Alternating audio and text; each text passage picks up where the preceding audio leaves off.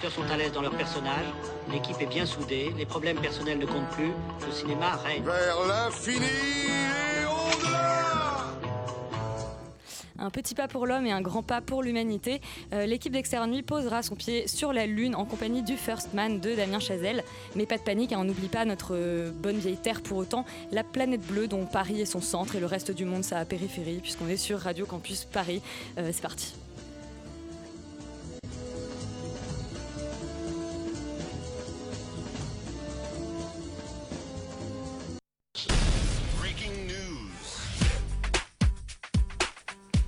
Tout, on va commencer avec euh, ce qui s'est passé cette semaine, c'est-à-dire le box-office de Paris. Laurent, euh, quels sont les films qui ont cartonné? Eh ben, le premier film qui cartonne, malheureusement, c'est Venom, Oh. qui fait 842 000 entrées environ euh, cette semaine, ce qui est quand même un démarrage pas trop dégueulasse, même si pas forcément extraordinaire pour un film de ce genre-là, qui est suivi par Alad 2, évidemment, qui est à la deuxième place, donc Ah. avec euh, 359 000 entrées cette semaine, suivi enfin, bon, en troisième place, par A Star Is Born, qui fait 230 000 entrées, euh, ce qui est pas trop mal quand même pour une deuxième semaine d'exploitation pour un film comme ça. Non, Ouais, troisième. c'est- Ouais, c'est pas mal.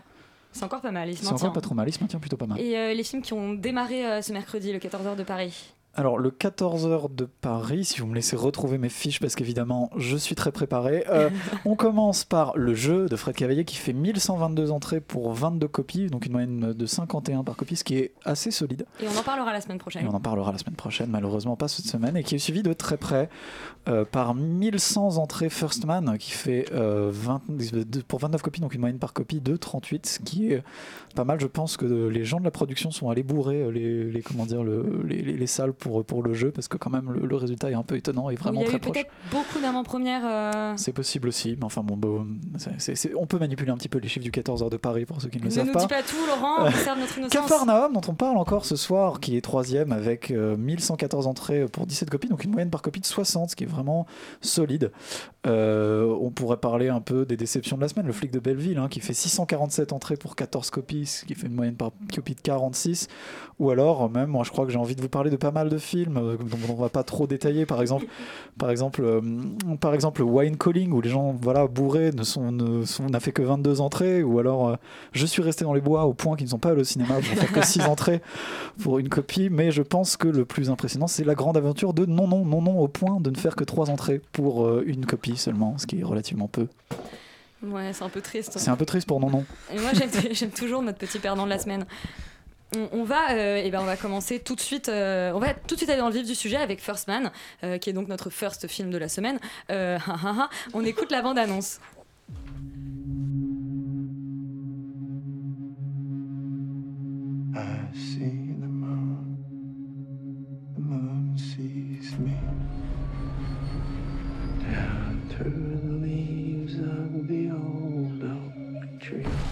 Euh, Ryan Gosling et euh, Neil Armstrong, le First Man de Damien Chazelle. Euh, Damien Chazelle, c'est son troisième film.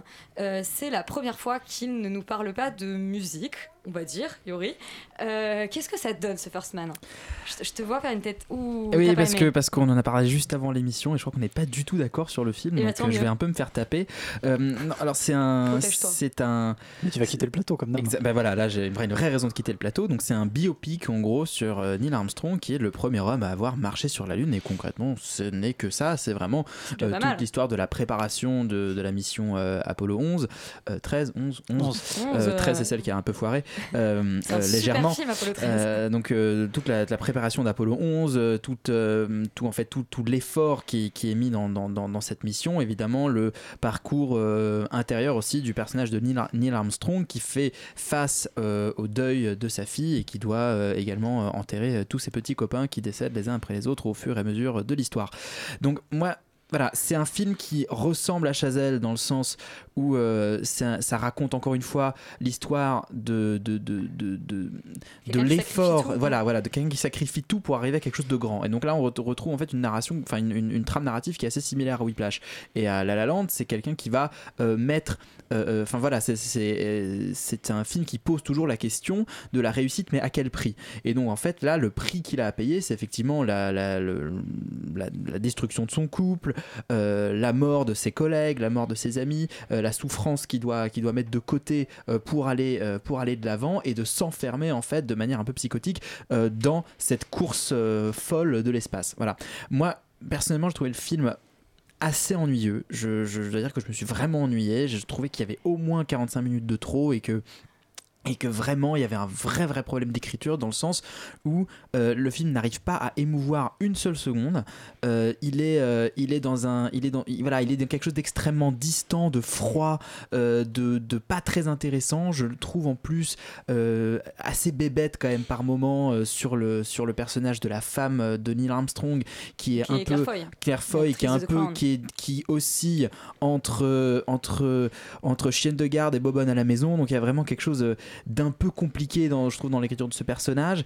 Euh, la, mort de la fille de, de, Neil Armstrong est traitée en 2 minutes 50 et elle ne et elle n'a elle n'a aucun impact émotionnel sur le spectateur. C'est-à-dire que tout tout est tiré tout est long tout est tout est lourd. Donc voilà j'ai trouvé le film vraiment très douloureux à regarder et c'est assez dommage parce que j'adore Chazelle et j'adore son cinéma d'habitude. Et là vraiment je suis resté de marbre Euh, Laurent, tu fais la gueule derrière le micro, donc toi, ça t'a pas laissé de marbre. Bah non, mais en fait, je suis. euh, je trouve qu'en fait, c'est- passé un peu à côté du truc de vouloir à tout prix. Enfin, de, de trouver ça euh, chiant parce que c'est vrai que le film est un peu long. Et par exemple, quand tu parles de la fille, je suis pas du tout d'accord. En fait, c'est son, son. Comment dire C'est son, son trigger. ouais. C'est ce qui lui permet de lancer cette histoire, en fait. Parce que, au-delà, évidemment, comme tu dis, de, de, de, de raconter toujours les histoires des gens qui, dont, dont la passion consume, en fait, de leur volonté de réussite, les, les consume tout le reste de leur vie, et notamment leur relation avec les autres. Euh, Il y a une dimension, en fait, qui est assez intéressante dans le film, c'est vraiment le, héros qui est poussé par la mort de sa fille à tout faire pour fuir fuir au point qu'il va aller le plus loin possible pour ça, c'est-à-dire la lune, et que ça va pas forcément très bien marcher et que ça résout pas grand-chose et que entre guillemets la fuite en avance, c'est la fuite quand même. C'est pas parce qu'on cherche toujours à aller plus loin, etc. que euh, que ça fait forcément aller mieux. Et pour moi, c'est cette dimension-là en fait que, que, que prend la mort de sa fille. C'est le déclencheur de cette volonté en fait d'absolu d'atteindre la lune. Euh, mais ça pas forcément c'est pas forcément explicité de manière très subtile, mais je trouve que c'est un thème qui est assez intéressant et qui est plutôt bien développé, euh, qui est plutôt bien développé. Donc en fait, moi je trouve que c'est quand même un film qui est plutôt réussi dans les thèmes qu'il aborde, mais je dirais même au-delà de ça, je trouve que formellement, il y a quand même quelque chose d'assez intéressant. Le parti pris qui est utilisé, c'est-à-dire toujours filmé tout en plan serré, et notamment les scènes dans les vaisseaux qui sont très claustrophobes, qui sont probablement beaucoup plus proches de ce que ressent un astronaute par rapport, par rapport à ce qu'on voit Que dans, des plans de space que les grandes plans de space opéra où c'est l'immensité de l'espace, etc. Là, on est vraiment à l'inverse, c'est vraiment le contre-pied. Et euh, moi, même si j'ai trouvé que ce parti pris était particulièrement intéressant dans les, dans les, dans les, dans les épisodes, enfin dans les passages qui sont dans les vaisseaux spatiaux, etc. euh, je trouve que c'est un petit peu pénible sur le reste du temps parce qu'il filme un peu comme ça tout le temps, les scènes de vie familiale, etc. Et que c'est un peu dommage parce que ça empêche de bien mettre en valeur justement ces scènes de claustrophobie qui sont, à mon avis, peut-être. Enfin, ce- cette espèce de décalage n'est pas assez travaillé à mon goût. Mais au final, à part ce petit bémol, je, je trouve que c'est quand même un film qui est hyper intéressant parce que ça montre à quel point Damien Chazelle est un auteur en fait, est un auteur de cinéma vraiment, parce que c'est le premier film dont il, euh, qu'il n'écrit pas, c'est le premier film qu'il ne fait que réaliser. Et, euh, et d'ailleurs, j'ai oublié le nom du de, de l'auteur, il s'appelle Josh, Josh Singer d'ailleurs. Voilà. Et pourtant, malgré ça, on, re- on retrouve les thèmes qu'il utilise, on retrouve sa patte. Et pour un troisième film d'un type qui a quoi, 33 ans, c'est quand même une belle réussite. Tu es d'accord avec. Enfin, Félix, toi, tu es d'accord avec Yuri ou avec Laurent? Euh, moi, je suis d'accord avec Laurent. Euh, je trouve Tapez que. Yuri. je me fais grave taper je tu, vas- quitte tu le vas plateau sortir, Yuri. Euh, non, mais pour le coup, je, je, je, je suis pas d'accord avec toi sur le, sur le, le fait qu'on reste à distance et que le film est très froid. Le film est froid par le personnage de Ryan Gosling et par le traitement que, que fait ce Damien Chazelle de son personnage. Ça, ça, je suis assez d'accord avec toi. Il est assez binaire et il y a, y a un côté peu profond et pas hyper complexe qu'on a- qu'on aimait bien dans Whiplash qui se perd un petit peu là. En revanche, il y a un vrai travail formel une vraie réflexion, comme tu l'as abordé, Laurent. Je trouve qu'on n'est pas juste. Moi, je, je suis quelqu'un qui a pas énormément aimé La La Land. Je me suis un petit peu en- ennuyé et j'ai trouvé que formellement, c'était un, un philistin. Mais... c'était c'était un bel hommage, mais que ça, ça allait pas plus loin. Et là, je trouve qu'il se pose des vraies questions de forme. À savoir comment je fais pour euh, ne pas plagier les copains, à savoir Stanley Kubrick, Christopher Nolan, etc., etc., et comment je fais pour passer après eux. Et par exemple, il utilise l'IMAX, c'est quand même le- voilà, un format de, de pellicule, enfin en tout cas un format qui permet d'avoir une image hyper large qui est normalement utilisé pour filmer des paysages. Et là, il va te filmer genre le sourcil de, euh, de Ryan. Ouais, il me semble qu'il est en en En, tout cas, c'est extrêmement large. Et il utilise justement cette largeur pour recentrer l'action sur le personnage. Parce que ici, il ne s'agit pas justement quelque part de raconter un exploit, mais il s'agit justement de raconter euh, le- le- le- l'homme derrière l'exploit quelque part. Et en tout cas, comment l'exploit justement après va se répercuter sur, sur l'homme. Et je, je trouve que, encore une fois, formellement, ça raconte des choses, il y a un vrai travail qui est fait. Et euh, le- d'ailleurs, le film s'est fait beaucoup tacler de- de- enfin, d'anti-américain. Enfin, il y a, il y a un côté un peu... Ah bon euh, On parle des débiles, j'imagine. oui, non, bien que évidemment, mais c'est il y a une le polémique, mais, ouais. mais c'est vrai qu'il y a ju- justement c'est c'est assez, je trouve, étonnant de voir de la part d'Hollywood de produire un sujet comme ça. Enfin, c'est quand même un film sur euh, produit par les Américains sur un exploit américain qui a marqué l'humanité et de le, de le, de le, de le trans- enfin, de- que Damien Chazelle réussisse à ce point-là finalement à, à transformer l'intérêt du film en personnage plus qu'en exploit et finalement le voyage dans la lune encore une fois on s'en fout. Et par rapport D'accord, mais enfin c'est quand même un problème, c'est-à-dire que t'as un personnage qui est là, que, dont tu te dis toi-même qu'il est binaire, qu'il est mal écrit, dont on s'en fout un peu, qui te porte pendant 2h15 Oui, de mais c'est pas vraiment, c'est pas vraiment la psychologie du personnage qui va nous intéresser, mais c'est justement Mais un corps un dans, hein, c'est un corps dans un Non, décor mais- comme tu disais. Bah, Et justement, com- comment justement ce corps réagit dans, dans, un- dans une maison et comment cette maison va l'oppresser jusqu'à ce qu'il tente de Mais c'est s'échapper. même pas par montré par ça en fait, c'est-à-dire que c'est même pas, c'est-à-dire que tout le film est assez pénible à regarder parce que justement il y a très, il y a pas vraiment de point de vue, c'est-à-dire qu'on voit qu'il adore tourner en plan serré les, les scènes dans les, dans les scènes dans les vaisseaux spatiaux, mais le reste du film c'est caméra à l'épaule, ça bouge tout le temps, Pas tu forcément. sais pas ce qu'il C'est beaucoup filme, comme ça. quand même. C'est c'est beaucoup tu comme sais ça, mais des fois tu sais pas ce qu'il filme, tu sais pas sur quoi en fait il veut, il veut, tu sais pas ce qu'il veut que, que ce qu'il veut que nous regardions en tant que spectateurs. C'est extrêmement confus comme film. Je, je, je, je- je n'ai pas l'impression que dans justement dans les scènes où il est chez lui avec sa famille, avec ses amis, il sache ce qu'il veut raconter. Et donc c'est extrêmement pénible à regarder. Je trouve, hein, quand il est chez lui, il est quand même filmé des fois avec des, très grandes focales. Il y a un côté, euh, je perds le personnage dans le décor par rapport justement euh, après, aux, scènes dans la fusée, etc. Où là, c'est vraiment extrêmement anxiogène. Il y a quand même une dualité. Après, c'est vrai qu'elle n'est pas extrêmement marquée, mais au moins, on n'est pas juste dans le simple hommage de je te fais un film dans l'espace. Il y a une vraie réflexion sur le format. Et rien que pour ça, je trouve que c'est intéressant à regarder.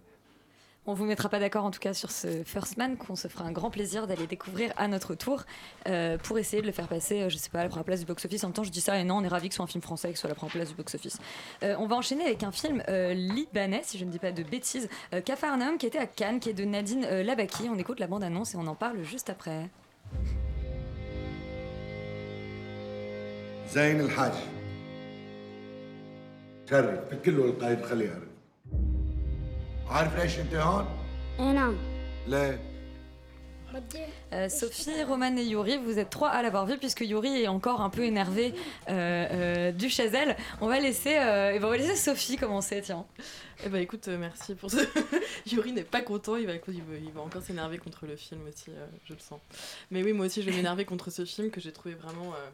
mais vraiment mais pathétique. Tu peux nous le pitcher avant de dire- Enfin, Juste, je suis ravie, que- je suis ravie que tu trouves ça pathétique, mais est-ce que tu peux nous expliquer de quoi ça parle avant de. de- Euh, de lâcher ta haine? Je je vais laisser Romane pitcher parce qu'elle a très bien pitché tout à l'heure, donc euh, je pense qu'elle saura mieux le faire que moi. Très bien, J'aime bien tout à l'heure, j'aime bien quand je sais pas, vous faites des références à, à une, une sorte de. Il de fallait être là, La vie en existe fait. en dehors de la radio, Elisabeth. Merde. Ah bon, ah bon Aïe. Ouais, bah, Capharnaüm, c'est l'histoire de, de Zayn, qui est un garçon de 12 ans qui euh, vit donc à Beyrouth, au Liban, et qui porte plainte en gros contre ses parents pour l'avoir mis au monde. Donc ça, c'est un peu la ligne rouge. C'est un chieur quand même un peu. Oh bah écoute, euh, quand on voit ce qu'il vit, on comprend un petit peu quand même. Les parents sont un peu chieurs aussi sur les bords, donc euh, voilà, c'est un peu le, fil rouge, mais le, film va beaucoup plus loin que ça euh, pour parler de, de thématiques euh, beaucoup plus politiques, voilà, autour de ce garçon. Euh. Voilà, je te laisse Eh Sophie ben, embrayer sur ton euh, avis parce qu'on bah, n'est pas écoute, d'accord. euh, oui, non, je, je sais qu'on n'est pas d'accord, mais effectivement, moi j'ai trouvé que c'était euh, quelque chose de très euh, donc pathétique et vraiment qu'il y avait quelque chose de l'ordre du mis- misérabilisme qui m'a profondément irrité. En fait, je pense que le film, a, le film commençait vraiment bien. Je pense les 15-20 premières minutes, je me suis dit, ok, là il y a quelque chose d'intéressant qui va m'être montré. Enfin, ça, m'intéresse de, de comprendre comment vivent ces familles-là aussi. Et, euh, et tout le côté de ce petit garçon qui, se, qui devient l'espèce de protecteur de sa famille, de sa, de sa je sais plus si c'est sa petite sœur ou grande sœur, mais ils ont un ou deux ans d'écart. Enfin voilà, c'est assez touchant. Mais en fait, très vite, ça sombre dans, dans, dans une forme de misérabilisme. Et, j'avais l'impression en fait d'être devant une publicité euh, pour, euh, je sais pas, enfin tout- tout- tous les publicités où on va nous montrer des enfants qui pleurent pour nous émouvoir. Et, euh, et, et ça, ça m'agace profondément parce que j'ai l'impression qu'en fait, on me, on me prend par mes sentiments et on me, on, on me prend en otage. En fait, on m'autorise pas à réfléchir, on m'autorise pas à prendre de la distance par rapport au film. Et euh, on m'oblige à, à ressentir telle émotion à tel moment. Et je trouve ça vraiment profondément malhonnête en fait. Et, et donc, du coup, c'est un film qui m'a vraiment débecté et euh, honnêtement que j'ai trouvé euh, vraiment vraiment malhonnête et, et pas, pas, pas, pas agréable à regarder. Enfin, Roman, est-ce que tu partages il y a cet avis reste. euh, Non, enfin, je partage pas cet avis. Il te reste quelque chose mais non, oui, enfin, moi, il me reste vraiment rien. Je pourrais même pas. Enfin, je, je, je me souviens à peine, peut-être d'une image ou deux, mais vraiment, c'est un film 20 Ouais. pour moi. Enfin, On, rappelle avant, enfin effectivement, c'est- c'est- moi je l'ai pas vu, donc je peux pas vous dire si c'est 20, mais on vous rappelle que le film est en sélection officielle, Et quand oui, même et officielle de a Cannes et qu'il a été trois euh, fois primé, un prix du jury, Ouais. euh, prix du jury œcuménique, Ouais. ce qui est quand même bon, et euh, prix de la citoyenneté. Ouais, bah pour moi, le prix Oui, du jury, il est complètement mérité. euh, C'est euh, moi, le film m'a laissé j'ai 100 voix euh, à lundi soir, donc à l'avant-première, qui m'a fallu deux jours avant de, de- de pouvoir mettre des mots dessus. Donc heureusement, sinon je pourrais pas en parler là. Mais déjà, pour revenir sur la question du misérabilisme, pour moi, elle, elle tombe pas dedans. Bien sûr, c'est le contexte est misérable, donc c'est difficile de l'éviter complètement. Mais déjà, les, les enfants pleurent, pleurent pas du tout. Donc déjà ça, moi, c'est la grosse force du film, c'est-à-dire que Zayn, on le voit pleurer une fois, je pense. Euh, une petite larme qui coule, mais c'est le mec le plus courageux que tu connaisses, alors que le spectateur est déjà en PLS euh, à ce moment-là dans la Il salle. n'est en tout pas grand, mais il est vaillant. Exactement. Et, et euh, non, c'est un film qui est, je trouve, douloureux, mais qui est authentique, là, pour le coup, euh, parce que la caméra vient capter complètement le, réel pour accéder à une espèce de naturalisme qui est très, très cru. Euh, c'est d'autant plus ancré dans le réel quand on sait que les acteurs sont des acteurs non professionnels et qu'ils ont vécu euh, des histoires qui sont très similaires euh, au film. Euh, y a, moi, je trouve qu'il y a un vrai balancement qui se fait entre le, réel documentaire et la fiction qui va rythmer vraiment tout le long du film et qui est très bien maîtrisé. C'est un film qui déborde de colère surtout, notamment par le personnage donc, de, de Zane, le, personnage principal, puisque le film se place à hauteur d'enfant euh, pour euh, finalement partager la vision du monde que peut ressentir euh, cet enfant-là à 12 ans, comment il, voit ces injustices, ces injustices-là, et en même temps il interroge complètement le spectateur sur son propre jugement, il remet en question son point de vue, et notamment sur le poids moral que ça représente, que représente le fait d'avoir un enfant, d'abord donc effectivement les responsabilités que ça implique, que ce soit de nourrir l'enfant, mais ici il est plus question de responsabilité d'amour qui est pas donnée à l'enfant. Donc c'est, moi je trouve que le film est, est magnifique et il montre pas non plus euh, euh, tout un côté noir ou, ou- ou blanc, c'est toujours les deux. C'est-à-dire que même les parents, même si on n'a aucune empathie, enfin ça dépend du spectateur, c'est encore subjectif, mais même si on a peu d'empathie pour eux, euh, on nous montre quand même que c'est un, un espèce de schéma euh, qui, qui reproduit un certain déterminisme, etc. Et donc c'est pas non plus euh, ni tout, tout noir, C'est pas tout juste blanc. des monstres. Voilà. Euh, Yori, alors toi tu vas. C'est bien parce qu'on a fait une sorte de, de- de construction en triangle, c'est-à-dire qu'on a dit du mal, on est monté, on a dit du bien, et puis je crois qu'on va redescendre avec Yuri. Bah, je vais commencer par dire un petit truc bien quand même, c'est que je trouve que, voilà, je trouve, je que le point de départ du film est assez brillant. C'est-à-dire qu'effectivement l'histoire de, de ce gamin qui porte plainte contre sa famille pour l'avoir mis au monde et de, de- et de les rendre responsables en fait de sa situation, c'est assez, je trouve le point de départ assez brillant. Le reste du film, c'est quand même un peu Les Misérables, filmé par Hugo Clément de Combini, quoi. C'est, c'est Oh. vraiment, on est sur, de- on, on est sur une espèce de, de- de- d'esthétique tire-larme misérabiliste, effectivement, avec des personnages pseudo-foutraques à un moment, ce espèce de Spider-Man un peu bizarre qui vit dans un, qui vit dans un, dans un parc d'attractions. Euh, euh, le film effectivement, au début, très prenant, très fort, et puis à un moment, on se dit, mais en fait, elle, elle, elle y va à fond, quoi. Elle ne te, elle ne te fait que, que le même registre, tout le temps, tout le temps, tout le temps, encore plus loin dans l'horreur, encore plus loin euh, dans, dans, dans l'outrance de ce point de vue-là, et surtout, elle se met en scène en tant qu'avocate de l'enfant, ce qui est quand même soit le geste le, le plus mégalomane de la Terre, soit le plus, euh, le, le- le plus irresponsable, parce qu'elle est là en train de se mettre en scène en, en défenseuse de la cause des enfants, un peu, un peu comme une espèce de chevalier blanc. euh, et et d'ailleurs, quand elle te raconte la, la conception du film, elle, euh, on t'entend Elisabeth. Et euh, même quand elle raconte la conception du film, elle te, elle te dit que oui, elle passait dans la rue au Liban, puis elle a vu des enfants dans la rue, elle a dit Ah, et le, le film m'est venu. Et, et- et donc, non, effectivement, il y a cette espèce de côté. Très très euh, très très hypocrite en fait et, et qui n'est pas vraiment respectueux ni du spectateur ni du sujet ni en fait de la thématique abordée Euh, Romain, je te laisse peut-être conclure par un petit mot positif, comme ça il y aura Oui. un balancier euh, de deux, on va dire. D'accord. Bah alors, alors, un point positif sur lequel on ne peut pas me contredire. Euh, je vais parler de la photo, qui est, moi, je trouve que du, du film qui est splendide. Sophie a envie de que contredire, mais. oh euh, non, pas. Non, Je suis euh, même- désolée, écoute. Ah, moi, je trouve ça très très beau et la mise en scène aussi très intelligente avec euh, un montage alterné entre le procès et euh, le- les flashbacks euh, qui est euh, ni trop euh, lourde. Et moi, je trouve que c'était très subtil et ça nous fait comprendre euh, en avançant progressivement dans le film. Donc euh, voilà. Et bah écoute, qu'il y J'avais a une petite question. Il y a un prix de la citoyenneté à Cannes? Ils font n'importe quoi en fait. Non, ça y est quoi. C'est Hugo Clément. C'est Hugo Clément de Combini qui a voilà qui maintenant euh, dirige. Ouais, bravo, c'est Euh, très bien. Si vous m'avez entendu euh, parler au milieu de cette critique, c'est parce que nous avons deux invités qui viennent de nous rejoindre. Euh, il se trouve que Stéphane, la semaine dernière, vous avez parlé euh, en compagnie de Léa du festival euh, Périphérie.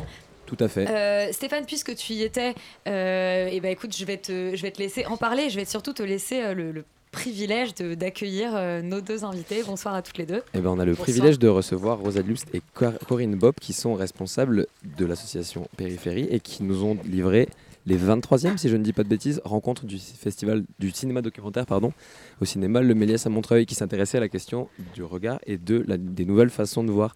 Corinne et Rosalie, bonsoir, merci d'être euh, avec nous ce soir. Comment Éloge de la parole, j'ai dit n'importe quoi. Ouais, T'as dit le regard J'ai dit le regard. Putain, Tu t'es trompé de. tu Mais le regard sens, et la cinq. parole, finalement, c'est c'est si proche. cinq. Je veux dire, c'est- les deux sens sont tellement corrélés. Euh, merci d'être avec nous, avec cet excellent pitch. Euh, comment s'est déroulée cette édition, Corinne? Bah plutôt bien. Il y avait du monde. Il y avait du monde, le Méliès était plein. Le, le- non, le Méliès, est- le Méliès est très grand. Le Méliès n'est jamais plein, je crois. Le Méliès n'est jamais plein. Euh, donc il y avait encore de la marge. Donc, non, mais ça, ça veut dire qu'on peut, on peut venir. hein, Les... Il y a de la place encore dans les salles. Mais c'est des belles salles. C'est des belles salles, il y a du monde. Ça, ça fait plaisir. Rosalie, un- un- une impression Ah non, mais je trouve qu'avec le grand soleil qu'il y a eu samedi, euh, on s'en est plutôt bien sorti. Il y a eu du monde. Et, euh, les réalisateurs étaient présents, les films étaient là, donc c'est l'essentiel aussi. Et quel, quel réalisateur a, a eu la séance la plus, la plus marquante euh, cette- euh, Le prix du public. Oui, c'est ça, je vais public. parler. Oui, parce que on on n'est pas compétitif, mais on a quand même Mais il y le a prix, quand du, même le prix du public. Ouais. oui. Et, et, je- et ce, et ce qui est vraiment chouette, c'est que le prix du public a été donné à un film pas facile du tout. Un film, euh, enfin, je veux dire, accessible, pas de problème. Pas du tout de pro- problème d'accessibilité, mais en revanche, un, un film très bouleversant. Bon, je vous explique un peu. Oui, Bien sûr, oui, bien sûr. Euh, le réalisateur décide de faire un film sur Casabianda, qui est une prison ouverte en, en Corse, une prison sans murs. Et il se demande comment ça fonctionne cet endroit. Et puis il s'avère que les prisonniers, de, les détenus de cet endroit, des hommes, que des hommes, sont à 80% là pour affaires de mœurs. Affaires de mœurs, ça veut dire agression sur mineurs, et je vous, tiens le langage administratif, parce que, parce que eux ne vont pas aller plus loin que ça, mais vous voyez ce que ça veut dire. Ça veut dire agression sur mineurs dans les familles.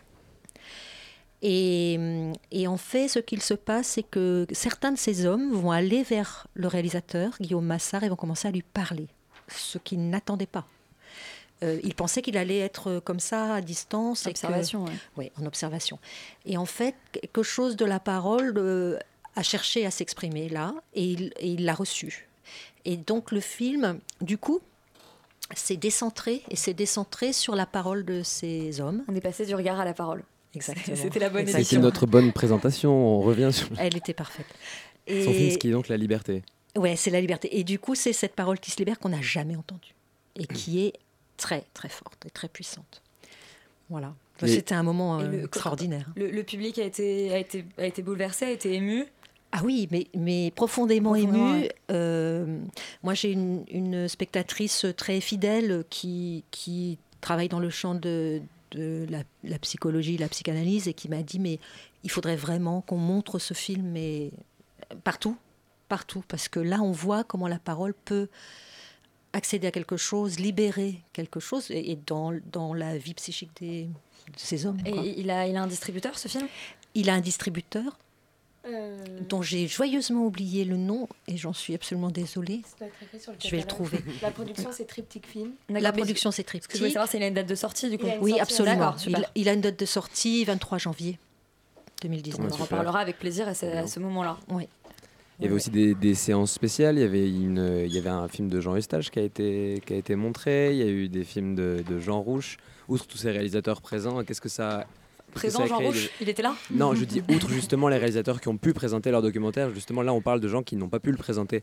Et qu'est-ce que ça, comment ça, comment ça s'est passé ce mélange de, de choses très immédiates et de de, de documentaires un peu historiques quoi. Là, Oui, je pense à la absolument. figure de Jean Rouche. euh. Oui, mais c'est quelque chose que je pratique dans le festival, de, de- de mettre en résonance des films contemporains euh, avec- en présence, euh, la plupart du temps, des Est-ce que ça a été une découverte pour le, pour, le- pour le public ou est-ce que Ben, c'était les une gens décou- venaient par justement cette, cette- ce, ce goût pour Jean Rouge ou pour... euh, Bah, la découverte, c'est que le. Non, c'est pas une découverte, dans la mesure où les films, ils sont connus. Sauf qu'ils sont pas vus. Ouais, c'est- C'est-à-dire que dans la filmographie absolument pléthorique de Jean Rouge, il y a, je sais pas, plus de 100 films. Deux Les- maximum. euh, Voilà. Hein, un peu sorti de Moins Noir et Les Maîtres Fous, on est un peu. Bon, on n'est pas bien sûr, hein, sans en avoir vu d'autres. Et donc, euh, mais même il y en a des plus vus, mais là, les trois qu'on a montrés, qui étaient en plus dans trois champs vraiment très différents, euh, étaient des, des films absolument rares, absolument très peu vus. Et puis, ben, de, de Eustache, euh, vous savez certainement qu'il y a un- des problèmes de droit sur les films et que les films ne, ne- ne sortent pas. Oui, la Cinémathèque en parlait déjà au moment des, Ouais. des, des rénovations de copies il y a, il y a Ouais. 7 ans. euh, C'est toujours un problème. Oui. Il y, a, il y a un énorme souci, c'est que les cinéphiles euh, se retrouvent privés de voir les, les films de Jean Eustache euh, sur grand écran. Euh, vraiment, les, les projections sont voilà, très ponctuelles, très, très rares. Et du coup, ça prenait figure d'événement, effectivement, ce, ce film sur Odette Romer, oui, sur la, grand-mère de Jean Eustache. Est-ce que, est que votre coup de cœur de, des films de la thématique, c'est donc aussi euh, La Liberté Ou est-ce qu'il y a d'autres films dont vous voulez peut-être un peu défendre aussi sans qu'ils aient été plébiscités? Euh, J'avoue que bon, je suis, moi, je suis très contente de, de- que La Liberté ait eu le prix du public. C'est un des premiers films auxquels j'ai pensé quand je me suis attachée à la thématique de la parole. Euh, mais oh, il y en a beaucoup que je voudrais défendre. Bon, je sais le- celui que Rosalie défendra, donc celui-là, pas la, c'est pas la bien. peine que je m'y que je le Non, fasse. moi, mon coup de cœur, ça s'appelle euh, Dick Traunton et Mm. c'est un film de Ruth Beckerman qui est un documentaire très poétique et romantique, on va dire, qui est une lecture de... Comme toi. qui, parle, qui parle de quoi, ce documentaire? Euh, qui parle de la correspondance. En fait c'est deux acteurs qui, euh, qui font la lecture dans un auditorium à Vienne de la correspondance entre Paul Celan, le poète, et Ingeborg Bergman, Bachmann, Bachmann qui est poète également, euh, et qui, se, qui ont entretenu une correspondance comme ça amoureuse euh, pendant de longues années euh, avec euh, des arrêts, des reprises. euh, voilà. Donc c'est un- une manière de filmer un dispositif très simple, très comme ça, et, et, et, le- avec, et les gros plans sur les jeunes gens, l'émotion que provoquent aujourd'hui les mots de Paul Celan et d'Ingeborg Bachmann, c'est juste magnifique. C'est juste très très beau. Et Ruth Beckerman s'attache vraiment à ça. À la, Et à la réaction, en fait, sur le oui, public. Oui, Sur les sur, le- interprètes. sur les gens, Sur les- les interprètes, qui ne Ah, sont sur les interprètes. Oui. Je pensais qu'on voyait aussi le, le public. Non, c'est Non. Non, non, c'est très Non. intime en fait. Ils sont D'accord. tous les deux et à force de, enfin, à- du fait de lire les lettres, ils Ça sont eux-mêmes chose. traversés par l'histoire et il y a quelque chose qui se passe euh, entre eux. Du coup. Est-ce que c'est rêvé, est-ce que c'est réel, mais en tout cas il y a quelque chose de sentimental qui se produit euh, dans tout le film et qui se, qui se développe et c'est très très beau à voir. C'est Ouais. très euh, suggéré, subtil. Ils sont comme nous, là, derrière des micros, et très proches l'un de l'autre, et c'est très beau. Euh, J'étais très fière de la soirée de clôture. Je dois, je dois Ah, avouer. c'est ça le coup de cœur du festival? Ben, ma soirée de clôture, Le elle était, quand départ, même, quand je- elle était quand même top. Euh, parce qu'il y avait trois époques qui étaient convoquées, trois manières de prise de parole, et avec à chaque fois pour moi des pépites. La première, le, le premier film, c'est un, un film de Flaherty retrouvé, c'est-à-dire que penser Flaherty, quoi, espèce de mastodonte euh, du documentaire, hein, l'espèce de pionnier absolu, Euh, et, ça, et penser qu'on retrouve un film de 1935, c'est quand même, euh, c'est quand même chouette, et qu'on l'a retrouvé là il y a quelques années, dans un, à la bibliothèque d'Harvard aux États-Unis. Et, et qu'il est, et qu'il est sonore, c'est-à-dire un documentaire sonore. Je vous apprendrai pas qu'un documentaire sonore en 1935, c'est quand même une exception absolue. Voilà. Et, et on y voit les visages des gens de l'homme d'Aran qui sont en train d'écouter le conteur irlandais qui l'enregistre. Et ça, c'est voilà. Bon, c'est un peu à tomber par terre. Incroyable. Ensuite, un film, euh, on a montré un film allemand que moi j'ai découvert au Festival d'Oberhausen, qui a été fait en 68 et qui est clairement une espèce de, de mise en scène de l'affrontement finalement gentil, mais quand même quelque chose de l'ordre du frottement entre les générations. Et ça, c'est assez rare que dans les films des années 60, en fait, c'est soit les parents qui parlent, et là, pour l'occasion, c'est la future belle-mère du réalisateur. Faut oser. Et elle se démonte pas du tout. Et, euh, et, voilà, et, et témoigne du fait que, quand même, quand elle a vu ses étudiants en art qui sont quand même assez débraillés, puis qu'en plus on choisit des études d'art, donc bon, ça c'est voilà. Euh, Mais elle est professeure en art. Pas du tout. Ah. Pas du tout. Euh, elle, elle ne dit pas ce qu'elle est. Euh, elle, a- elle, devait, elle doit être femme au foyer, je pense, parce qu'elle a quatre enfants. À mon avis, elle est femme au foyer. Donc, quand elle a vu ce jeune homme arriver, là, le copain de sa, petite- sa fille, elle était un peu. Voilà. Et puis, peu à peu, elle s'est habituée à lui, elle a commencé à. Voilà. Et elle, elle travaille sur son intolérance. Elle en parle et elle dit il faut pas être- faut pas juger les, en- les gens sur la manière dont bon, quand même ils pourraient s'habiller un peu mieux mais bon Tout en, tout en c'est- se quand- questionnant et en remettant ses doutes Ouais, euh, face ouais. caméra. Et c'est super beau. Et elle est face caméra. Elle fume des cigarettes parce qu'à l'époque, on fumait des cigarettes en continu à, l'écran. C'est un peu un contre chronique d'un été, quoi. C'est les parents qui répondent à ce que dit la Absolument. jeunesse, en fait. Absolument. Et c'est super bien, super drôle. C'est- Ah, c'est. bah, je sais pas, Stéphane, si toi tu. Quel Bah, ton- quel- c'est- Du coup, est-ce que, est-ce que ce sera du coup le voir la thématique de l'année prochaine Est-ce que qu'est-ce qu'on Ouh, tu demandes un gros spoiler là, non Donc, je mais donc C'est le, pas faux. le bilan est très positif. Mmh. Est-ce Oui. qu'il y a, d'autres choses euh, qui sont qu'on peut mettre en avant ici à l'antenne, des choses qu'on n'a pas dites, des films dont il faut absolument qu'on parle? Un sera l'odorat l'année prochaine. Ah oui, il y a un épilogue. Ah oui, il y a un Quel épilogue. est cet épilogue? L'épilogue, c'est Wang Bing, que personnellement je considère quand même comme à peu près le plus grand documentariste vivant au monde. Juste. Ça c'est dit. Comme ça, que les choses soient dites. On hein. sait, on sait qu'il nous écoute, donc il sera très flatté. Si seulement il entendait autre chose que le mandarin, ce serait chouette. Mais, euh, mais c'est pas grave, on fait avec. Et il revient pour Les âmes mortes. Donc c'est son dernier film. D'accord. Qui fait Oui. 8 heures. Mal pratique à programmer 8 Oui. heures. Film de parole. On enchaîne avec le soulier de satin, puis c'est très bien, ça fait une Voilà. petite journée. Ouais, ouais, ouais, ouais. Et on le, c'est le 28 octobre. Et un Méliès. Et Voilà. c'est le 28 octobre. Le 28 octobre au Méliès, ouais. Mais quel, quel En présence de. Wang Bing. En présence de En Wang présence de Ah oui, quand même, Bing. oui. Oui. D'accord. Oui. Bon, bah, vous savez ce qu'il vous reste à faire. Voilà. Le 28 octobre, vous Alors, retenez vous- la date. Oui, alors c'est facile. hein. vous retenez votre dimanche. Vous avez bien compris.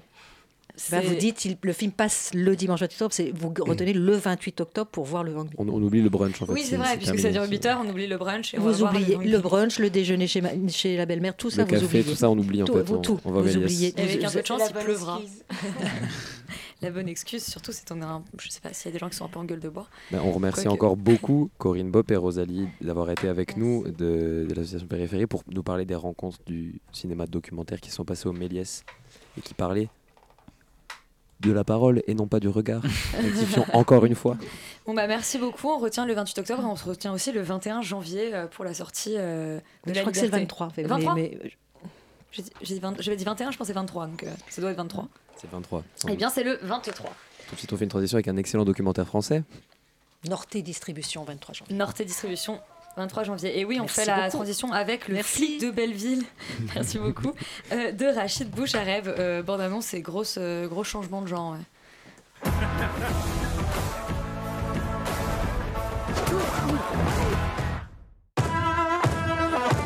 Vite montrer à celui qui a le masque. C'est bon, j'y vais, j'y vais. C'est mon fils.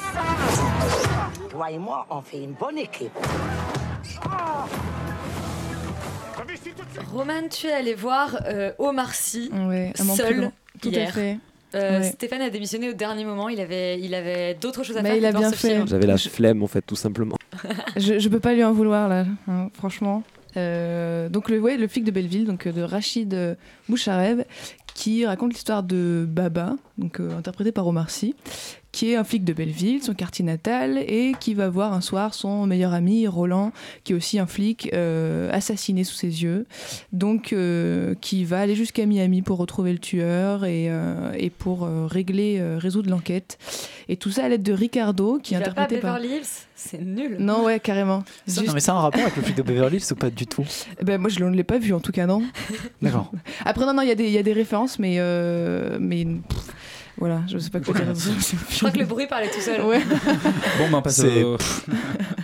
Non, voilà, donc, et donc bref, tout ça à l'aide de Ricardo, qui est un- aussi un flic raté de Miami, qui est Louis- interprété par euh, Luis Guzman. Louis Guzman all the way. Yes. Et euh, une copine agacée et une mère possessive.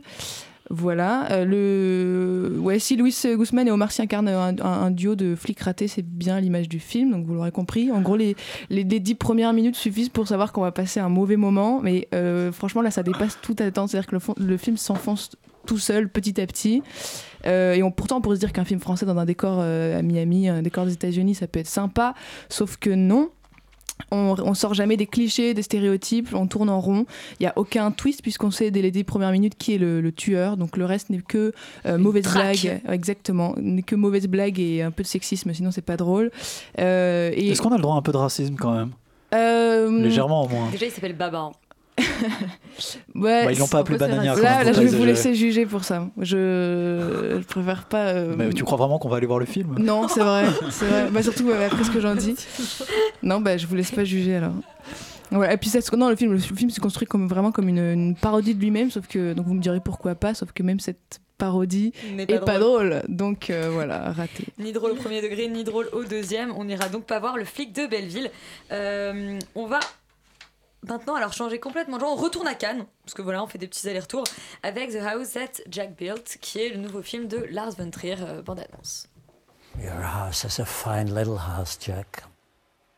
Are you allowed to speak along the way? I was thinking there might be rules. Let me put it this way. Very few make it all the way without Donc Matt, Dillon a largement dégénéré depuis ses jeunes années, euh, de jeunes premiers euh, dans les années euh, 80. Euh, Sophie, est-ce que, est-ce que tu l'avais vu à Cannes? Non, je n'ai- pas eu la chance de le voir à Cannes. J'ai pas pu voir les gens en robe de soirée euh, se- s'évanouir euh, devant, euh, devant les images. Enfin, parce que je- Oui. je, me souviens avoir lu un Twitter qui disait, une nana qui disait comment est-ce que Lars von Trier peut s'attendre à ce qu'on regarde des choses horreurs pareilles en tenue de soirée? Ce que j'avais trouvé très drôle parce qu'il faut vraiment pas comprendre le festival de Cannes pour dire ça. Mais bon, Euh, donc non, je l'ai vu là, je l'ai vu cet après-midi, donc je vous avoue que je suis encore très très très. Enfin, je pense que c'est un film dont il faut prendre de la distance pour vraiment le comprendre, l'intégrer, le digérer, puis raconter quelque chose Le de digérer. vraiment. euh, Oui, non, je pense qu'il faut vraiment digérer Faire une séance spéciale Climax et The House that Jack Built, Voilà, comme ça, ça. on, on est bien après tout le reste de la On est journée. huit heures de très heureux, documentaire. on est- Mais en tout cas, ce que, enfin, vraiment, il y a quelque chose qui est absolument indéniable et qui est clairement. euh, donc, ça raconte l'histoire de, donc, de ce serial killer euh, qui, euh, qui, qui, a fait, qui a tué à peu près 60 personnes et euh, qui se raconte lui-même autour de cinq incidents euh, qui ont marqué donc, son parcours de serial killer. Donc il y a quelque chose de très similaire à Nymphomaniac, je trouve, dans la construction, de la mise en scène de soi-même, du récit de, sa propre vie par rapport à son enfance, de qu'est-ce qui a pu déterminer telle chose ou telle chose, des flashbacks comme ça, le rapport aux parents. Moi j'avais beaucoup aimé Nymphomaniac, donc j'ai, été très contente de retrouver aussi ce, euh, procédé.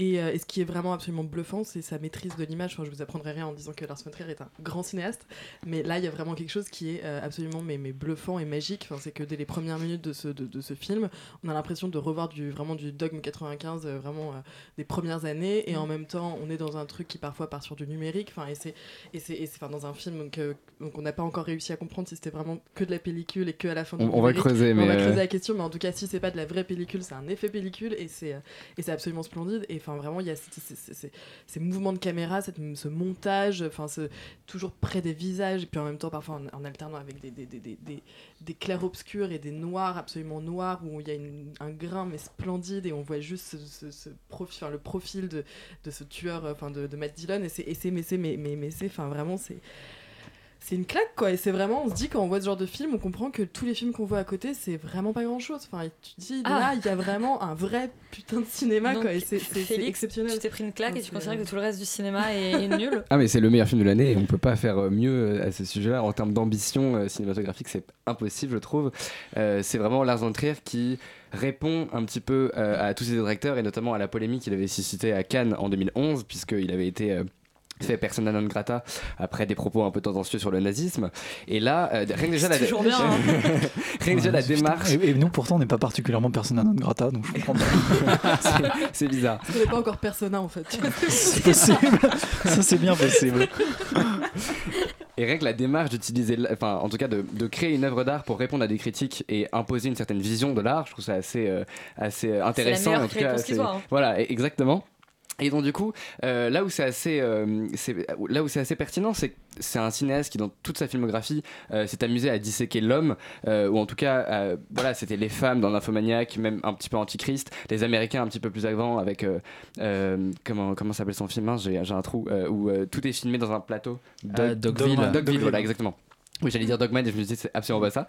Enfin bref, à chaque fois il, il dissèque l'être humain et euh, c'est vrai qu'il il, a un côté un petit peu misanthrope où il est assez pessimiste sur le sur à chaque fois le la- le, le regard euh, qu'il porte à l'humain. Et là, euh, justement, il ne, il ne fait pas son Haneke à se placer comme juge suprême et, et comme presque Dieu, et il va se mettre quelque part lui-même à l'échafaud. Il va traiter son propre sujet parce que, voilà, quelque part, ce, ce- ce der- ce dernier film est clairement un autoportrait de, bah, de lui-même où il va traiter son propre, sujet, et ça, c'est extrêmement euh, extrêmement c'est assez brillant euh, de sa part parce que c'est pas facile de converser avec soi-même et en tout cas d'être aussi parce que le film est extrêmement dialectique sur, euh, sur ce qu'il raconte euh, et justement par le, l'espèce de débat et dialogue qu'il y a entre un personnage de Verge et euh, un, personnage de, donc de, Jack et c'est extrêmement brillant d'avoir essayé de, de mettre à ce point-là de la dialectique et de, de quelque part de de, de d'apporter une autre vision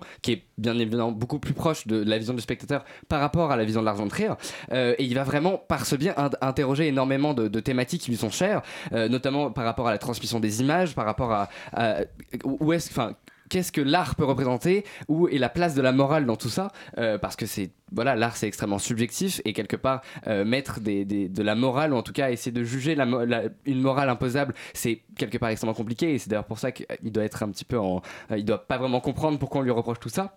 Enfin bref, c'est un vrai climax de toute la film de toute sa filmographie euh, et de tous les thèmes qui le hantent depuis le début Euh, et à chaque fois il a, il a cette démarche de dresser un portrait pour questionner l'homme et pour ensuite questionner euh, questionner l'art là il dresse son propre portrait pour ensuite questionner sa propre vision artistique et sachant que c'est probablement son dernier film je pense que terminer une, une- une filmographie de cette manière là c'est vraiment brillant Mais ça fait, ça fait pas 10 ans que c'est censé être son dernier film à chaque Bah, fois, qu'il fait plus rien. Là, visi- là, visiblement, il en a vraiment marre du cinéma. Il a vendu son camping-car, tout il- est fini. Il a, il a envie de passer un petit peu à la série, donc je pense qu'on va pas revoir. Euh, Et bien d'ailleurs, pour l'anecdote, au départ, euh, le film devait être une mini-série de 8 épisodes. D'accord.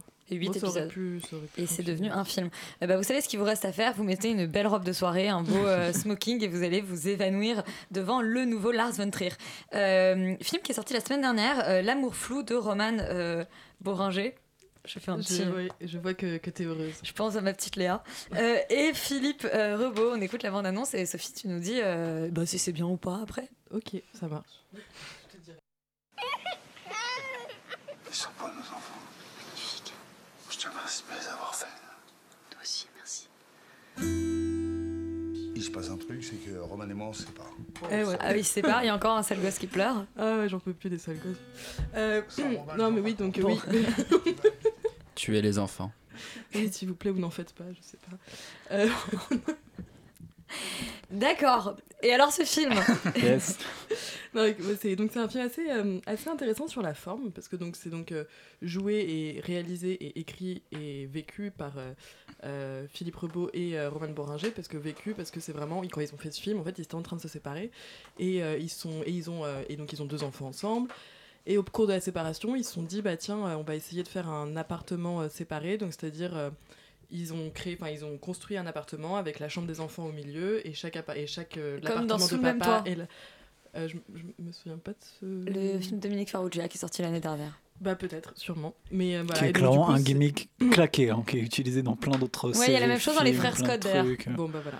Donc c'est pas très novateur, mais eux ont décidé de le faire dans la vraie aussi. vie, non pas seulement dans, dans, un, dans, une, dans une série ou dans un film, parce que c'est vraiment la situation qu'ils ont vécue et ils se sont dit bah tiens on va en faire un film parce que euh, c'est quelque chose qu'ils avaient envie de raconter. hein. Donc euh, voilà, et donc euh, ils ont donc ils jouent leur propre rôle, leurs enfants jouent leur propre rôle, chaque famille joue ses propres rôles. Enfin c'est assez particulier quand même parce que en entrant dans ce film, tu te dis mais est-ce que je vais pas être face à quelque chose d'un nombrilisme effarant et terrible? Et en fait, ils s'en sortent plutôt bien parce que ça reste assez doux. Et puis ça reste très drôle. Et puis parce qu'il y a Philippe Rebaud qui est quand même un acteur euh, vraiment euh, génial et qu'on- que j'aime beaucoup, qui a, cette espèce d'autodérision justement constante de lui-même et, qui est dans, une forme constante de cynisme et d'humour noir qui fait que du coup, le spectateur est quand même, on, sent qu'on est quand même dans une forme de fiction, même s'il y a euh, clairement ce- ce- cette espèce de documentaire sur la destruction d'un couple et sur les, nouvelles manières de, vivre une séparation. Et, donc c'est un film qui est très doux, très très très très très joli. Je pourrais pas, enfin je- je- je- j'avoue que c'est pas non plus un film qui m'a enthousiasmé follement. C'est juste un, je trouvais que c'était sympathique à regarder. Voilà, c'est- c'est- c'est c'est- c'est vraiment quelque chose qu'on peut aller voir euh, un dimanche à 17h après une tasse de chocolat pour se mettre un peu de pommade au cœur. Enfin voilà, c'est, euh, je pense que c'est typiquement ce genre de film là. Et c'est sympathique et c'est- c'est c'est bien qu'il y ait des films comme ça. Mais après, c'est vrai que. Surtout à l'automne. C'est pas non plus un film qui m'a transcendé, qui m'a euh, ouvert les C'est yeux. pas Lars von Trier. Non, c'est pas Tous les films ont l'air nuls à côté. puis- mais puis parce que c'est vrai que tu sens que dans l'amour flou, ils essayent d'expliquer un peu quelles pourraient être les nouvelles relations modernes, amoureuses, la nouvelle façon de d'aborder les relations, euh, mais pas seulement les relations amoureuses, mais aussi sexuelles. Enfin, bien sûr, il y a la GPA, il y a les trucs, etc. Mais bon, on a un peu déjà vu tout ça, et puis bon, euh, je pense que c'est pas non plus très novateur en fait, et qu'ils ont l'impression de nous présenter, de nous proposer quelque chose d'absolument euh, fou et qu'auquel personne d'autre n'a pensé, mais. euh, Mais les frères fait, Scott y avaient pensé euh, avant. voilà. Les frères Scott y avaient pensé avant. Euh, Mélanie Laurent, donc euh, actrice et puis Sans cinéaste. transition, bam, Mélanie Laurent. Mais Mélanie Laurent est une En fait, ils font transition un, ils font en un soi. trouble à la fin avec Mélanie Laurent, c'est pas dit, mais. Mélanie Laurent est une transition euh, en soi. Enfin, je pense qu'elle, elle, remarque, elle serait peut-être vexée qu'on dise que c'est une transition. Je pense qu'elle considère qu'elle est un sujet pu- à part on pu entière. la mettre après Lars von Trier, Hitler, tout ça, il y a un truc. C'est vrai qu'il y a un truc. Alors, euh, Mélanie Laurent, la femme qui rêvait qu'elle tuait Hitler dans ses rêves à 4 ans, euh, part aux États-Unis euh, et fait un film, euh, Galveston. On écoute la bande-annonce et puis, euh, et puis euh, Stéphane qui a dormi et Félix qui n'a pas dormi, euh, nous en parlerons ensuite. You remember when we went to Galveston? We had good times. Remember? Alors Stéphane, toi qui as la capacité de voir et surtout d'analyser des films même dans ton sommeil. T'as absolument brisé ma chronique du coup en la- l'annonçant avant euh, le passage du son. J'allais faire un truc du style, euh, on peut parler de Fritz Lang, sa période hollywoodienne, on pourrait parler du fait que euh, Mélanie Laurent c'est une raillerie euh, parce que déjà en France les films qu'elle fait c'est problématique, que du coup voir un film de Mélanie Laurent c'est voir une tentative d'esthétisation. Et en fait je pourrais... Juste tout ça pour dire qu'en fait je me suis endormi au bout de 5 minutes du film et que je n'ai pas réussi à me réveiller quoi. C'est euh, symptomatique des autres films de Mélanie, Mélanie Laurent que j'avais vu, des autres films dans lesquels joue Mélanie Laurent que j'avais vu, qui est cette espèce de, pour moi, nouvelle Cécile de France. Alors je pense que tout le monde ne Oh, partage pas mon opinion. vraiment Vous êtes très dur, vous êtes très dur, t'es très dur pour. Ouais, je sais. Moi, pour Cécile, Cécile de France. de France, je sais, Cécile de France, je sais que c'est personnel. C'est-à-dire que c'est un truc que j'ai. Déjà, voilà. elle est pas française, elle est belge. Les gens ne partagent. Non, mais voilà, les gens ne partagent, ne partagent pas mon opinion. Je le comprends. Champion du monde Mais là, du coup, bah, je pourrais pas libre total. Parler du fait que c'est un scandale d'avoir dormi pendant une projection, ce genre de choses. Non, mais non, euh, personne t'en veut, non, tu Après, Galveston, après, tu m'as- bah, avoué que dans, dans ton sommeil, tu rêvais d'avoir tué Mélanie Laurent quand elle avait 4 ans. Et du coup, Pendant qu'elle tuait Hitler. Et pas à l'inverse. Dans mon rêve, Hitler, c'était Lars von Trier qui faisait un film sur Hitler avec Mélanie Laurent qui était leader d'un truc avec un tyrannosaure. Si les gens qui ont vu Kung Fury comprendront peut-être la référence. Très clairement, Du c'est coup, mieux, c'est le que film dans mon rêve. hein. Le film dans mon rêve était hyper stylé. Voilà le degré zéro du non-journalisme était donc euh, ces trois minutes de mon intervention. Je vous remercie. Parlons maintenant de Galveston. Félix. Eh, moi, fun fact, je me suis aussi endormi. Yes Et Parce que j'étais vraiment fatigué et je, je- je luttais, je luttais, mais à un moment donné, j'ai C'est raté. super somnifère ce film. Exactement, et, c'est- et, et pourtant ça devrait pas l'être, et c'est ça qui est assez inquiétant. Euh, c'est qu'elle essaie de faire. Nuit, l'émission qui ne voit pas les films et n'en parle pas. Bonsoir. mais les critiques quand même. Et en plus, on les défonce. Euh, donc, du coup, voilà, Mélanie essaie de faire euh, un road trip. On l'appelle Mélanie euh, maintenant, bah, bien hein. sûr. On l'appelle Béluche. Elle a- elle a un on s'est- On s'est endormi dans son film. On peut, Elle a un si joli nom de famille, elle fait ce qu'elle peut. Est-ce qu'on peut l'appeler Mélanie Hitler Bon, ça suffit maintenant. On va plus être invité au festival de Cannes, ça continue. Pourquoi elle est présidente l'année prochaine Non mais Ça serait hyper possible en plus. Merde. Du coup, Félix, Galveston. Donc, Galveston. Qu'est-ce que ça raconte déjà? Parce que Euh, on c'est- arrive à un quart d'heure qu'on va le film, on avait pas dit de quoi ça parlait. C'est un film sur la psychanalyse pendant le sommeil, c'est hyper intéressant. C'est l'histoire de Roy qui est un espèce de malfrat et qui euh, est atteint d'un cancer du poumon et qui euh, a des problèmes avec les gens qui ont du mal à respirer. Extérieur Nuit est une émission culturelle. Tu hein. vas pas mourir de rire et ça vient de le dire quoi. et qui du coup euh, est euh, dans un espèce de guet-apens par, euh, par son patron qui veut le tuer. Et, euh, Et voilà. quand il va mourir, c'est pas très grave. Bon, et- bon, et c'est un peu la question que devrait poser le film. Euh, mais Tu sais finalement, voilà. parce que ce- t'as dormi, donc c'est.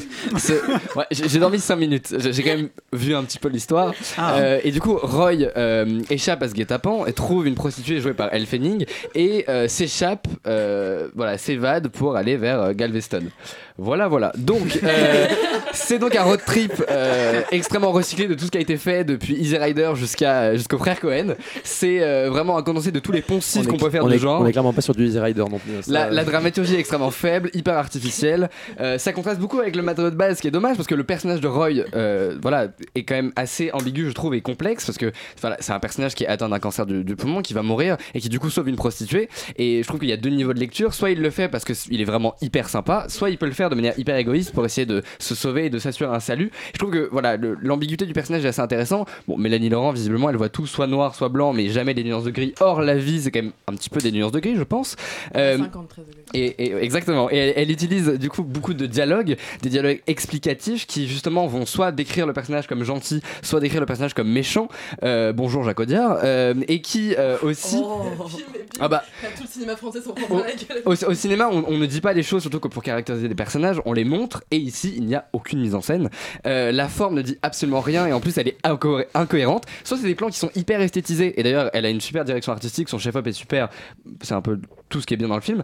Euh, mais, mais ces plans, voilà, sont hyper esthétisés, mais ne racontent rien. Soit c'est le retour de la caméra épaule, encore CC Jacques Audiard, euh, qui, ici, je trouve, est utilisé comme cache-misère. La, la forme ne, ne raconte vraiment rien, c'est Vraiment, on utilise cette caméra pour immerger le spectateur et pour créer de l'affect avec ses personnages parce qu'on sait pas faire autrement et qu'on sait pas mettre en scène. Je suis Mélanie, entièrement si on- d'accord avec toi. Si, si on ne sait pas mettre en scène, on fait des films, mais en tant qu'actrice et pas en tant que réalisatrice, je pense, à mon goût. Donc, euh, Yori, tu réouvres le bureau des orientations, des réorientations Mais professionnelles. non, non, faut qu'elle continue, hein, c'est beaucoup trop, beaucoup trop divertissant. Bon, en tout cas, si vous La prochaine fois, on fait une euh, demi-heure de fou rire en fait, c'est ça qui Ouais. se passe quoi. Non, mais si vous voulez voir l'histoire de quelqu'un qui a un cancer du poumon et qui fait un bon choix, vous regardez Breaking Bad. Euh, maintenant, on va passer euh, sur les documentaires. Euh, RBG de euh, Betsy West et Julie Cohen, Yori, dont tu nous parles tout de suite. Euh, un documentaire que j'espère pop, du coup. On écoute la bande-annonce. I ask no favor for my sex. All I ask of our brethren. Quelle voix, Yori Quelle voix, une voix mythique, celle de Ruth Bader Ginsburg, euh, la, mythique juge de la Cour suprême euh, des États-Unis, donc une femme euh, de 83 ans, je crois, qui est devenue une icône pop récemment par son, opposition. Au euh, 85. 85 ans déjà. Elle est, euh, elle est donc qui est devenue une espèce d'icône euh, internet, icône pop euh, il y, a, il y a un ou deux ans Ouais. au moment de la nomination euh, euh, d'un juge euh, conservateur euh, à la Cour suprême. C'est une, en fait, c'est un documentaire. On va dire c'est plus un, un portrait à la gloire de Ruth Bader Ginsburg qu'un vrai documentaire. C'est-à-dire qu'on est vraiment dans quelque chose de très hagiographique et euh, c'est très bien parce que c'est une dame qui a une carrière euh, assez exceptionnelle. C'est une femme assez exceptionnelle. Euh, ce qu'on peut regretter dans la forme du documentaire, c'est effectivement un peu cet excès de d'admiration peut-être que les réalisatrices ont pour cette pour ce personnage parce qu'ils la filment vraiment sous toutes les coutures. Ils sont et elles sont enfin ces deux, ces deux ré- réalisatrices sont absolument fascinées par leur sujet. Euh, ce qui m'a le plus intéressé en fait c'est dans au-delà en fait de toutes ces de tous ces de tous ces accomplissements on va dire politiques et sociétaux qu'elle a réussi à faire elle est, à l'origine de d'énormément de décisions de justice extrêmement importantes aux États-Unis pour les droits des femmes pour les droits des minorités et notamment et même pour les droits des, des maris célibataires. Parce qu'en fait il y a, il y a quelque chose d'assez euh, il y, a, y a un moment qui est assez intéressant où en fait euh, elle a défendu en tant qu'avocate euh, un mari veuf et qui demandait, euh, qui voulait, qui devait toucher en fait une allocation euh, une allocation pour son veuvage. Et en fait, c'était pas prévu. Et c'était pas prévu dans la législation américaine. Et en fait, son cas a été donc euh, porté devant la Cour suprême et elle l'a gagné. Donc, elle a, ces victoires-là à son actif. Et le film est hyper intéressant, notamment sur le couple qu'elle a formé avec son mari, Martin, Martin Ginsburg, qui est un qui est un personnage qu'on ne voit pas parce qu'il est mort, donc il n'y a pas d'interview face à fa- fa- face caméra de lui, mais il y a des archives de lui absolument magnifiques et une relation de couple entre lui et sa femme qui est vraiment bouleversante. Et si ce n'est que pour ça, vraiment, je conseille ce documentaire parce que ça montre cette dynamique de couple où, lui s'est vraiment euh, mis en retrait pour la carrière de sa femme. Il a vraiment poussé, il a vraiment été, euh, enfin voilà, et il le il le dit avec un humour et avec une espèce de légèreté qui est absolument mais confondante et il est il est plein d'amour en fait pour pour euh, pour pour sa pour cette femme qui est absolument extraordinaire et c'est et c'est le moment le plus touchant du film. Voilà. En- Mais c'est très touchant, Donc c'est une c'est belle une belle histoire. histoire d'amour Ouais. en creux de, de, ce, de ce portrait à la gloire. Exactement. Euh, eh bien, un autre documentaire, un documentaire euh, français cette fois-ci, qui s'appelle Shut Up and Play the Piano euh, de Philippe euh, dit que Stéphane, tu as vu. Absolument, que j'ai vu et on va se passer cette, ce son sans transition, sans bande-annonce. J'ai un peu fait n'importe quoi sur la manipulation. Un documentaire sur Jason Beck qui est donc euh, issu d'une famille d'entrepreneurs québécois qui a un frère qui fait euh, énormément de musique et qui est en fait Chili Gonzalez. Donc c'est un type qui a démarré à Montréal quand il avait 15 ans et qui se décrit en fait comme déjà quand il avait 15 ans, en fait il a dit sports kid ça marche pas pour moi, il a dit genre le cool kid ça marche pas pour moi et moi j'étais le creative kid qui fait de la musique.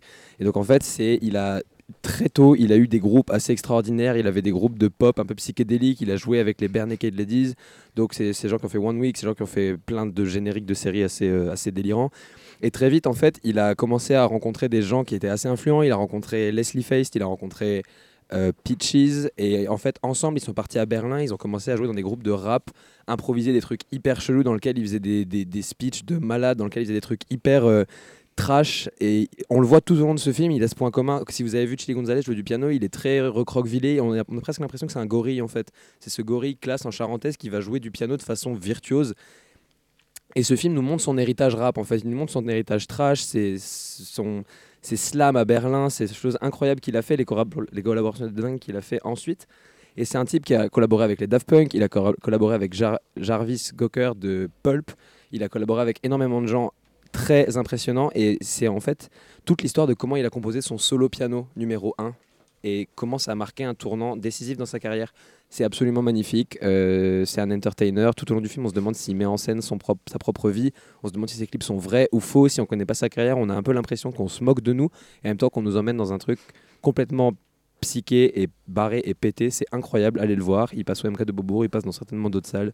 C'est vraiment une super expérience et c'est un musicien hors norme. Et bah super, ça donne très envie. Les deux documentaires donnent très envie. Euh, C'est bien, on aurait fait, un- on aurait fait une semaine très documentaire. On va terminer euh, avec un dessin animé. Roman, tu as été voir Yeti et compagnie. Oui. On écoute un court extrait de bande-annonce? Bah ouais, on- puis on se coupe pas les micros, on se fait plaisir. En VF, parce, En que ça, VF. parce que ça fait plaisir. Oh, tu lui as coupé le sifflet. Ouais, un, film de la Warner Animation Group. Euh, donc ça raconte l'histoire de. C'est dans un petit village isolé au sommet de l'Himalaya- je vais y arriver, euh, où il y a une légende selon laquelle une créature monstrueuse existerait bel et bien. Cette, euh, cette monstrueuse créature, c'est l'humain. Et en fait, donc dans ce petit village vit une communauté de Yeti, notamment Migo, qui va rencontrer un être humain. Il va devoir convaincre sa population, son- sa communauté, de l'existence des petits pieds, comme il les appelle, pour prouver aux autres bah, qu'ils existent donc réellement, parce que c'est contraire aux pierres fondatrices euh, sur lesquelles est fondée euh, la société. Euh, donc, Société Yeti. Donc. oui, tout à fait. Société Yeti. Euh, donc, on va pas se mentir, on est euh, mi-octobre. Je sais que vous êtes tous en train de préparer vos pulls, vos fourrures, vos, euh, bah, vos chocolats chauds, vos bouillottes et que sais-je encore, parce que je faisais pareil avant de voir Yeti et compagnie, qui a su réchauffer mon petit cœur. Et, effectivement. et Oh, oui. Yeti et compagnie, ça fera partie de mon top 10 2018. Euh, cinéma, déjà parce que donc euh, il y a un concept très ludique comme vous l'avez compris, c'est le renversement du, du, du- du mythe du Yeti où euh, l'homme n'est plus n'est plus le héros mais le, le vrai monstre ici dans, le film et ça permet une critique subtile des humains. C'est un film qui est très engagé en fait, qui a des thématiques politiques et, et sociétales qui sont abordées et qui n'oublie pas son spectateur adulte, contrairement à d'autres films d'animation que je ne citerai pas, dit Lily à Paris.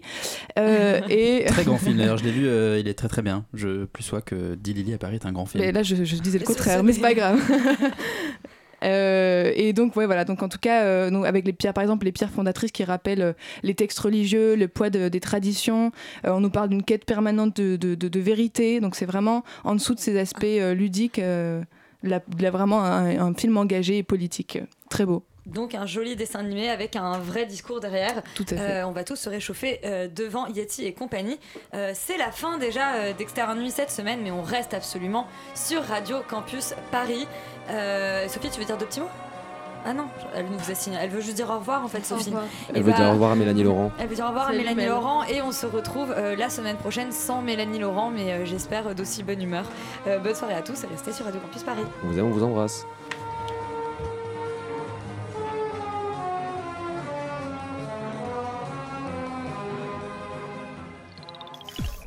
21. 21. Radio Campus Paris.